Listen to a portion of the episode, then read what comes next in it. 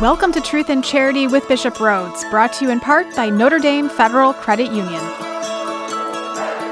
On this episode, Bishop breaks down the mystery of human suffering, starting with the origin of man and then how everything changed when God sent his Son for our redemption. If you have a question or comment for a future episode, submit it by going to spokestreet.com slash askbishop. Welcome to Truth and Charity with Bishop Rhoades. I am Kyle Hyman, joined, as always, by our good bishop. Thank you for being here. You're welcome, Kyle. Uh, suffering, we're talking about today, which I feel like is maybe one of the most difficult things for people to understand about an all loving God and why is there suffering. So I, I think this is a great one to to tackle. And we've talked about suffering within the context of some different saints that endured lots of suffering. Uh, Saint Maria Goretti, Saint Kateri, Saint Dymphna, and I don't know that we've really talked in in length about suffering itself. So maybe to start with, going back to the beginning, you know, in Genesis, it seems like humans were created and there wasn't suffering; that everything was good and perfect. And and then with the fall with sin comes suffering the the pains of childbirth and things like that. Death even. Mm-hmm. so is this would we say that suffering is directly connected to sin in a way? Yes but i think it's important. I mean here we get into faith science and science questions. Mm-hmm. When we talk about p- paradise garden of eden the story in the book of genesis there's profound truths there we know from science, uh, uh, we've talked about this before, about the evolution of the universe and then the origins of man, the origins of, of humans. Clearly, before the first humans, there had already been death. I mean, animals died. The mm-hmm. dinosaurs went extinct, you sure. know. So, and there was uh, physical evil in the world. In other words, We've talked before about the difference between physical evil and moral evil. Of course, moral evil doesn't come into the world until the sin of Adam and Eve, you know, original sin. But the world was created by God in the state can, of becoming. Can we re- refresh us here? So, moral evil would be a, a, person choosing the the wrong, but a physical evil is that like the like storms and earthquakes and Correct. natural disasters. Correct. Okay. Correct. Um, because, as we read in the Catechism, God created the world in this state of becoming. God created the universe in this state of journeying towards its ultimate perfection. So, certain beings appeared and disappeared. There have been both constructive and destructive forces of nature. So, we have physical good, there exists also physical evil as long as creation hasn't reached perfection. Hmm. When we talk about um, this whole issue, I think it's it's important, and St. Thomas Aquinas has a lot of good, rich teaching on this. With the entrance of human beings, okay, and God creating the first humans, and we've talked about that, it's believed that God endowed our first parents, so to speak, with special gifts that go beyond what they would have had from the material world, from our so called animal nature, which would be subject to corruption, hmm. uh, subject to death. But through a supernatural grace given to the soul, it's thought that the body would have been preserved from corruption and from death. What we call the preternatural gifts. Okay, this is the state of paradise, these special endowments or graces that were given to perfect our natural state. And for example, you know, we have reason and freedom made us capable of communion with God. So these gifts that God gave were added to human nature, along with the gift of immortality to overcome our natural biological end, which is death. So St. Thomas Aquinas wrote about this. A lot of speculation about, okay, what was this original state like? Calls the state of original justice or original integrity. what would that life have been like? Uh-huh. Now, there you re- we really get into a lot of speculation. Um, freedom from suffering and death, you know, and you have to be careful because you can kind of start like imagining a lot, and there's all kinds of views. Some would think that the first humans lived in an earthly paradise in which at least part of the planet would be very different from the rest of the planet, where there would have been no no death, no physical evils. Uh-huh. Others kind of say, well, what that would have meant, freedom from death, meant that you just would have a perpetual life on earth, you know, humans. Mm-hmm. But there are a lot of other theologians, including St. Augustine, who thought that eventually our first parents and their sinless descendants would have entered into a glorified state comparable to that of Jesus or, or Mary had, you know, Jesus after his resurrection or Mary with her assumption. So it would have been not death as we know it, it would have been a passage to this mm-hmm. more perfect, glorified life. Others assume that in paradise there would have been freedom from any pain whatsoever, that there wouldn't be any need to strive to grow in hmm. wisdom or virtue. But when you look at you know the actual teaching of the church okay yeah um, because there's all this speculation we're dealing here in the realm of mystery i mean t- you know talk, we don't have a whole lot right. of information on this um, but when you think about those first humans in this preternatural sinless state i always like the opinion of the last of the fathers of the church who was saint maximus the confessor hmm. his opinion was that this state, this this original justice, this was lost at the very instant of the creation of the first human beings. Okay.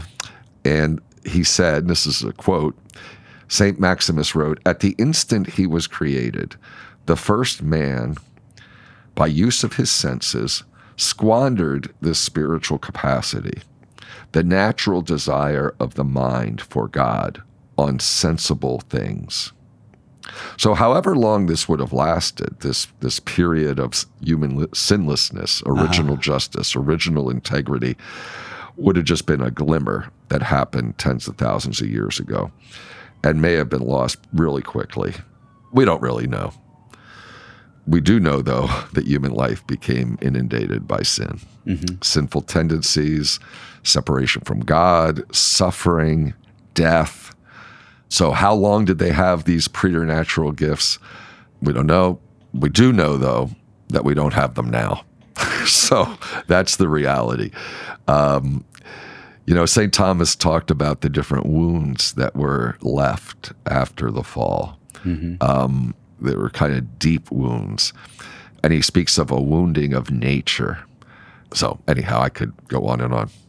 Well, it's interesting because you brought up the comparison to Mary and Jesus' assumption and ascension as being an example of you know, being without sin and having this experience, but they certainly endured suffering, even in their sinless state. I mean, Jesus endured immense suffering, I imagine throughout his life, but then especially at the end of his life on earth. Is, exactly. You know, and I'm sure Mary also suffered and seeing her, if nothing else, seeing her son suffering caused her to suffer, and uh, she has the seven sorrows and and things like that.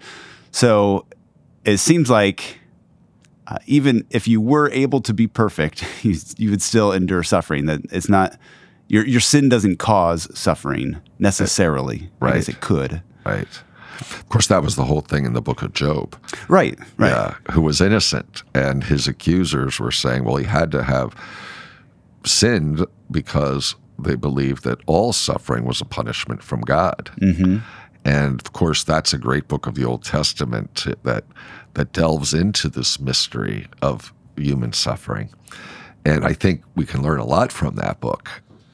Of course, the gospel even more. The gospel is even more. But um, yeah, because yeah, I think that story of Job, for an example, and but uh, I mean any saint or prophet, you can see suffering that happen. It still begs the question of why would an all-loving and all-powerful God allow that? I and, and I guess you could ask if he wants it also. But as a parent myself, you know, I don't want to see my kids suffer. And if there was something that I could do to prevent it, and I didn't, well, does that make me a loving father? No, I mean, we, you know, in love as a father, um, obviously, and I think you could look at the analogy with, with God our Father. You want what's best for your children, just like God wants what's best. So we fight against evil, including physical evil. We, we combat suffering. I mean, we look at the medical profession. Mm-hmm. Um, Jesus' healings in the Gospels um, would be another example. Uh, so you're correct. God allows suffering. We talk about this mystery of suffering. How does God deal with it? You know, He sends His Son, and we see suffering conquered by love. Hmm. That's basically, you know, that's foundational for our faith. God so loved the world that He gave His only Son, that whoever believes in Him should not perish, but have eternal life. Those are the words that Jesus said to Nicodemus. So the very heart of God's plan is this saving work. You know, He's a God who saves, which means liberation from evil. And this is then gets to the whole issue of the problem of suffering.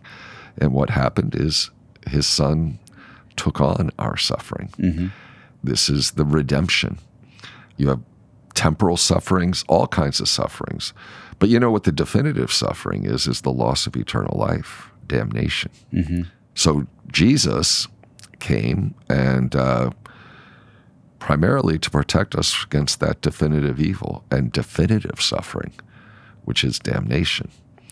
He struck evil at its roots. So, yeah, this is getting into deep mysteries here, Kyle. Yeah. Well, and Jesus takes on this immense suffering so that we can get into heaven, but it doesn't alleviate all of our earthly suffering. Maybe it does alleviate some somehow. right. I mean, yeah, suffering is, we're still in this imperfect world, mm-hmm. a world marred by sin.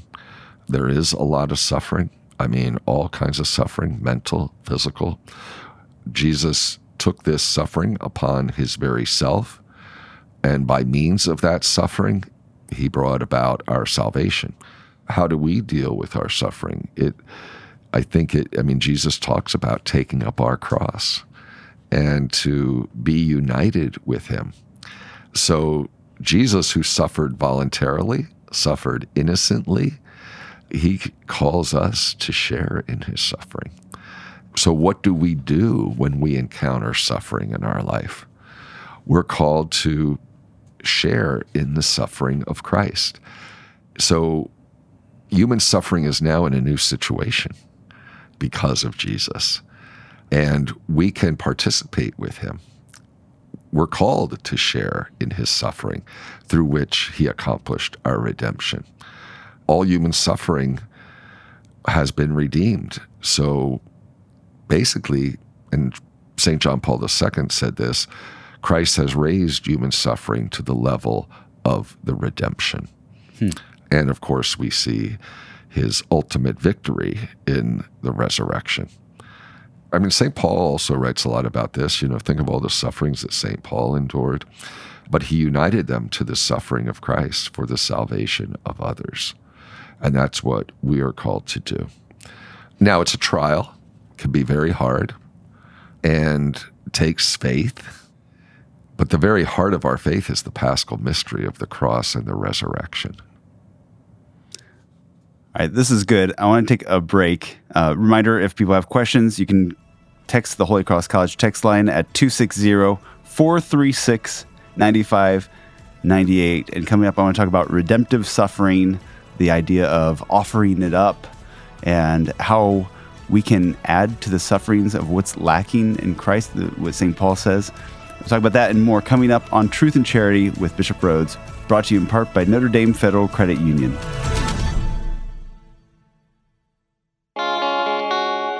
Notre Dame Federal Credit Union has a special mission to serve the Catholic Church in America. In 2020 alone, we've served over 800 parishes, schools, and nonprofits in more than 25 dioceses nationwide. We are a member owned, not for profit cooperative working hard to create a national Catholic financial alternative to the for profit banks. You already share our values, why not share in our benefits? Notre Dame Federal Credit Union.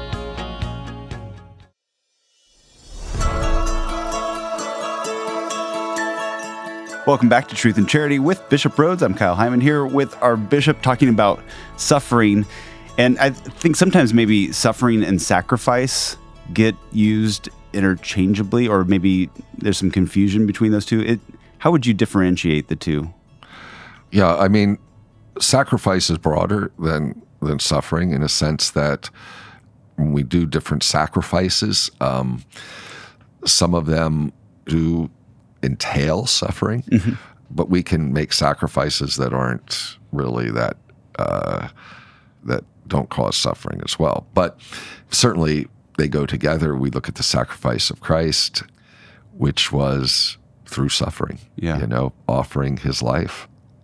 Can you turn suffering into a sacrifice? Yes. Okay. Yep. I, I, mean, that's what Jesus did. When you think yeah, about yeah. it, he, he didn't just endure passively the crucifixion. He embraced it. In other words, he made it an offering of love. Hmm. He made that suffering a sacrifice. And we see that at the Last Supper because he anticipated what was going to happen the next day. He anticipated that they were going to kill him, mm-hmm. that they were going to crucify him. But what did he do? He freely embraced that. And when he said those words, when he consecrated the bread and wine, he said, This is my body, which will be given up for you. Mm-hmm. So it was going to happen, but he transformed it by love. He mm-hmm. made it an offering, he made it a sacrifice. This is the chalice of my blood, which will be poured out for you and for many for the forgiveness of sins. So, yeah, there's a transformation that took place in what happened on Good Friday. As the Son of God, Jesus could have, he didn't have to suffer either. Right. You know, you use the word offering, and we, we hear this a lot. Maybe mom tells you, grandma tells you, you know, offer it up. If you've got an injury, something hurts, you've got a headache, offer it up. First of all, do you think that that's a helpful phrase? Yeah, for me, yeah. I mean, you know, another word is another word that we hear in the liturgy sometime is oblation. Uh-huh. Yeah, I mean, it can bear fruit. You know, like I got a letter not too long ago from one of the people in the diocese who's suffering with migraine headaches. And she wrote to me that she was offering up that pain for me and the bishops and the Eucharist document that we're working on. I thought mm. that was hmm. beautiful.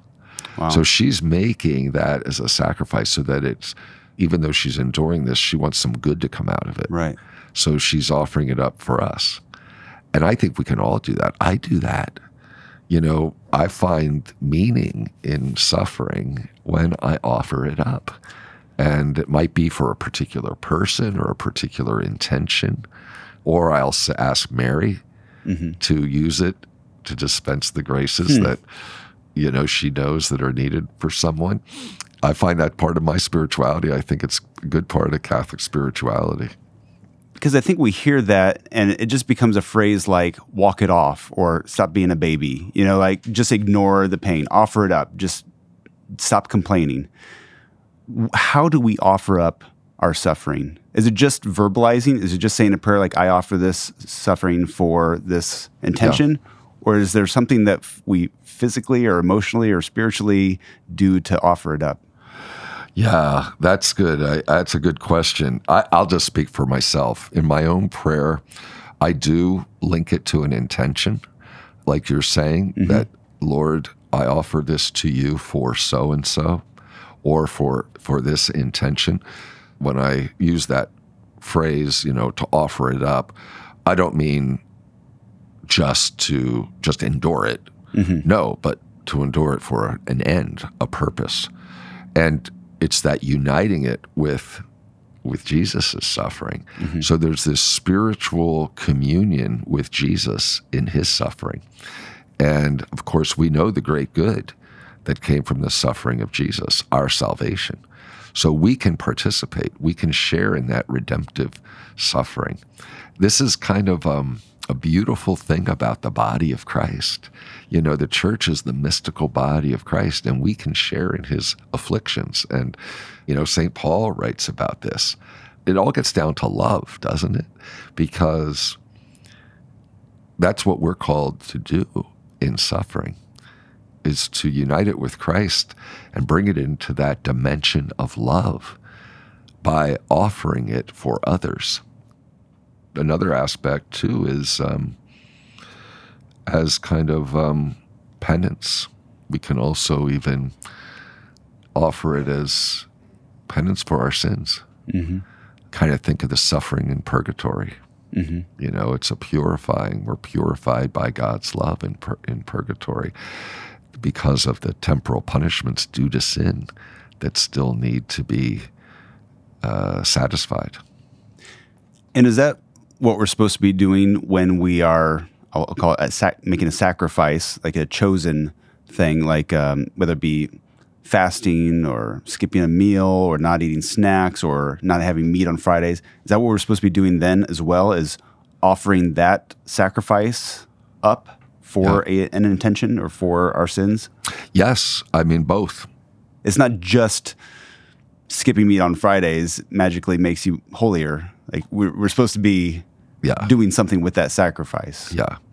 I mean, it also, um, there is a dimension of spiritual growth that happens through it as well, where by denying ourselves mm-hmm. certain things, it can strengthen us in virtue. Mm-hmm. Obviously, I mean, a very simple example of food.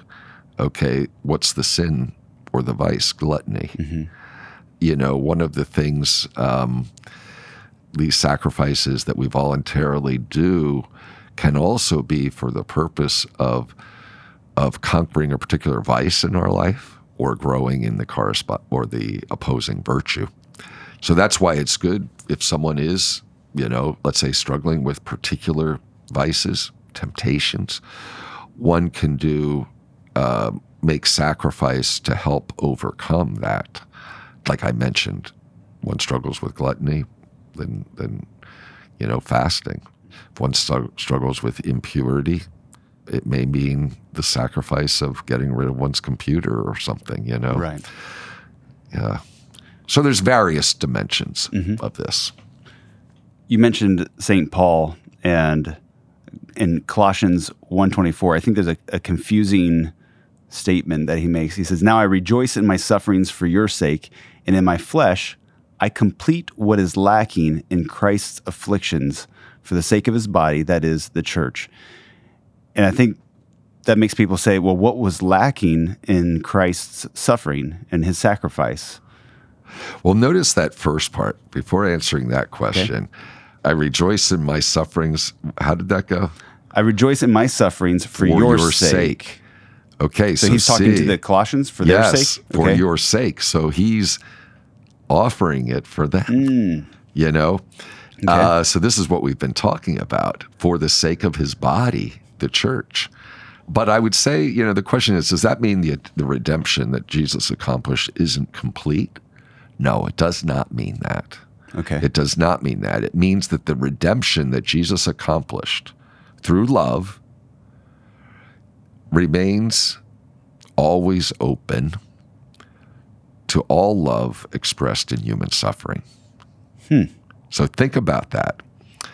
This redemption, which has been completely accomplished, is in a sense still being accomplished. It's still being accomplished in his body, the church. So even though Jesus achieved the redemption completely, he didn't bring it to a close. He opened himself to every human suffering, and he constantly does so. So this suffering requires to be unceasingly completed, St. John Paul II said. Huh. So even though he completely achieved it, redemption by his suffering. It lives on and develops as his body, the church, and our union with Christ, loving union with Christ, we can say our suffering completes the suffering of Christ. It completes it just as this church completes the redemptive work of Christ. Is this sort of the way that we are the body of Christ, that we are performing his mission here on earth? We're also participating in that sacrifice. And maybe this is a connection also to where Jesus says to the disciples that they will do not only the things he did, but even greater things. And I've always associated that with miracles and healings yeah. and these these great things, these positive things. Uh, but maybe he's also referring to the sacrifice that Jesus made, that they will be able to participate in that in, in even greater ways. Exactly. Hmm. You're very correct. See, this is the mystery of the mystical body of uh-huh. Christ. I mean, it's pretty amazing mystery to contemplate how even now, in this time, in this place, we can share in the redemptive suffering of Christ through love. I mean, primarily through love. Mm-hmm. And bearing our cross, offering it for others, and even getting more concrete. I see this, the fruits of this, the good that can come from suffering. For example, people drawn to God by seeing a person who who embraces the cross of suffering with love, with faith, and hope.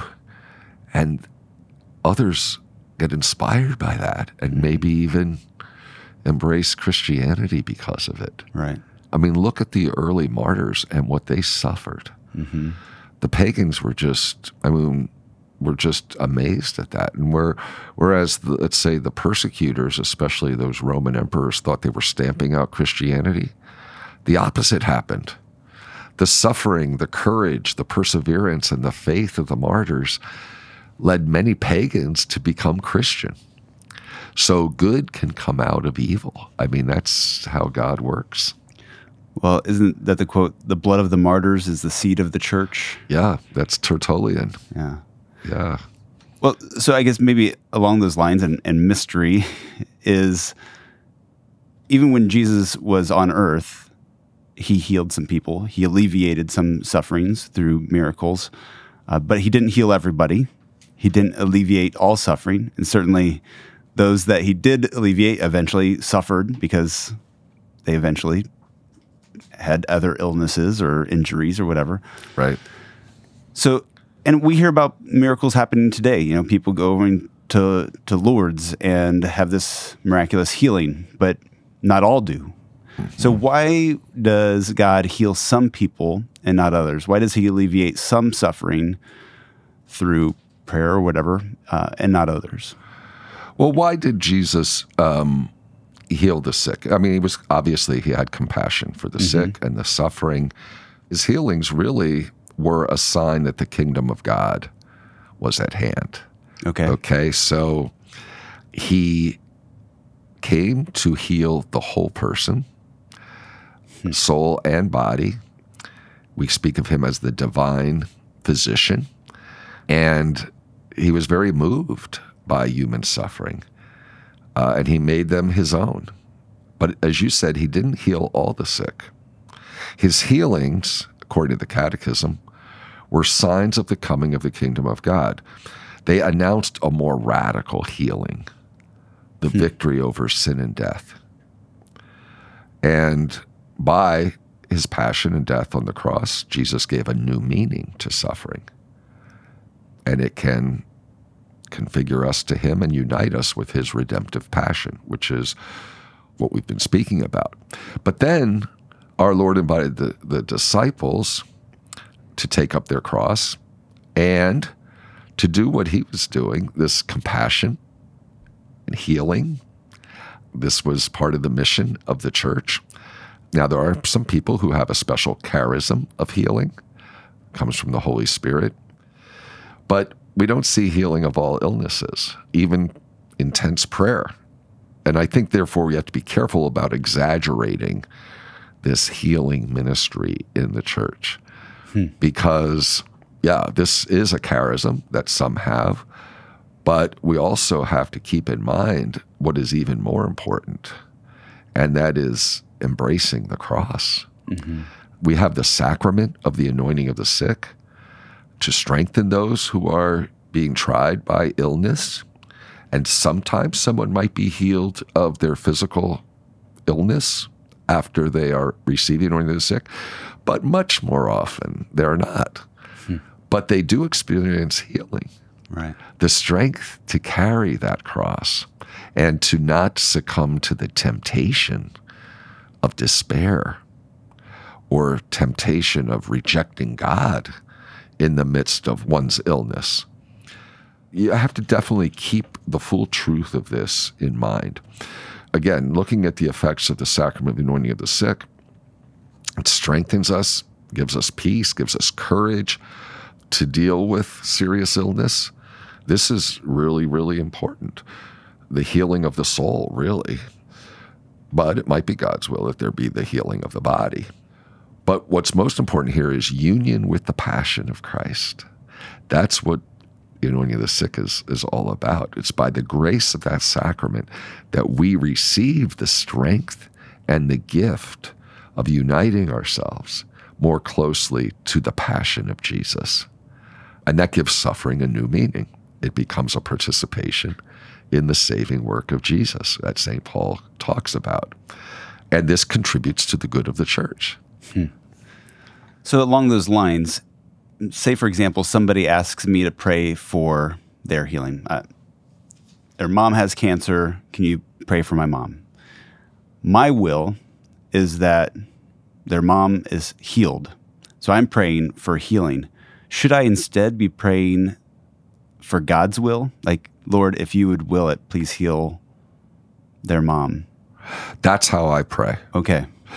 And that's hard to do sometimes because you you know I remember when my mother was dying and it was really really hard and I saw her getting weaker and her pain and she was dying of cancer. That was a tremendous trial and I was pleading to the Lord for her healing. Mm-hmm. But I also prayed if it is your will. Hmm. I knew it was his will that she have strength and faith Yeah. and hope in the midst of her suffering. And she had courage in the midst of her suffering. That was most important. And she did receive those graces. I mean, she she carried the cross, and I think she was really ready to meet the Lord. And that's what I pray for. When I pray for people who are sick or perhaps dying, and I pray for their healing, that's good, healing of their body. But more importantly, that God's will be done and for the healing of the soul. I think there's a little bit, sometimes too much emphasis on physical healing. I really do. I mean, as you said earlier, Jesus didn't heal everybody's body, uh, physical illness. Primarily, he was about the healing of their souls, their salvation, Right. you know? Well, I feel like that's a, a great thing to end on and for us to remember. And as we're praying for others and as we are going through suffering and to not waste it, to not begrudge it or make it turn us to anger or maybe even turn away from God because why would God allow this? But for that to be an opportunity to draw us closer to God and hopefully to rely on Him more and, and be able to unite those sufferings with God. And, and I know it's, there's a lot of mysteries involved in here, but hopefully this is helpful for people. Uh, anything else that you wanted to say on suffering or any Well, resources? You know, what's good for us to think about, and I mean, I don't know how often, you know, you think about death and whether you'll be ready. Right. Um, when I think about that, or let's say, do you ever think like, what happens if I next week received a diagnosis of a terminal illness? I was just at a my high school reunion back in Pennsylvania a couple weeks ago, last month, and I didn't know, but a good friend of mine, a girl that I graduated with, wonderful person, I had mass for my classmates, by the way. Uh-huh. But she wasn't at the mass. Her husband was. And he came uh, up to me after mass and told me that she just had a couple weeks or a few months ago gotten diagnosis of terminal illness. And um, I was so sad I hadn't heard. And the reunion reception dinner was going to happen, but I, w- I went to bring her Holy Communion. I went with her husband. And um, I was so glad that I was able to do that, to pray with her and bring her the Holy Eucharist. But then as I was driving back the, the next day to Indiana, I was thinking about this. Here's someone, a good friend of mine, my age, you know, and then I started thinking about being ready when something like that happens, you know, like how can we be ready to be able to trust in a Lord? Uh, yeah, would I pray for healing? Yes. Hmm. But you know what I would pray for more? That I would be ready to meet the Lord and hope that my suffering would bear fruit, would help others, that I could embrace that cross with Jesus. I think that's what we should all pray for primarily, not for physical healing primarily. Wow. Good reminder for us. So thank you so much, Bishop. If you have any questions for Bishop, you can text the Holy Cross College text line at 260 436 9598. And before we go, could we get your Episcopal blessing? Sure, the Lord be with you. And with your spirit, Blessed be the name of the Lord. now and forever, Our help is in the name of the Lord. who made heaven and earth. May Almighty God bless you, the Father, and the Son, and the Holy Spirit. Amen. Thank you, Bishop. You're welcome, Kyle. Truth and Charity with Bishop Rhoades is brought to you in part by Notre Dame Federal Credit Union.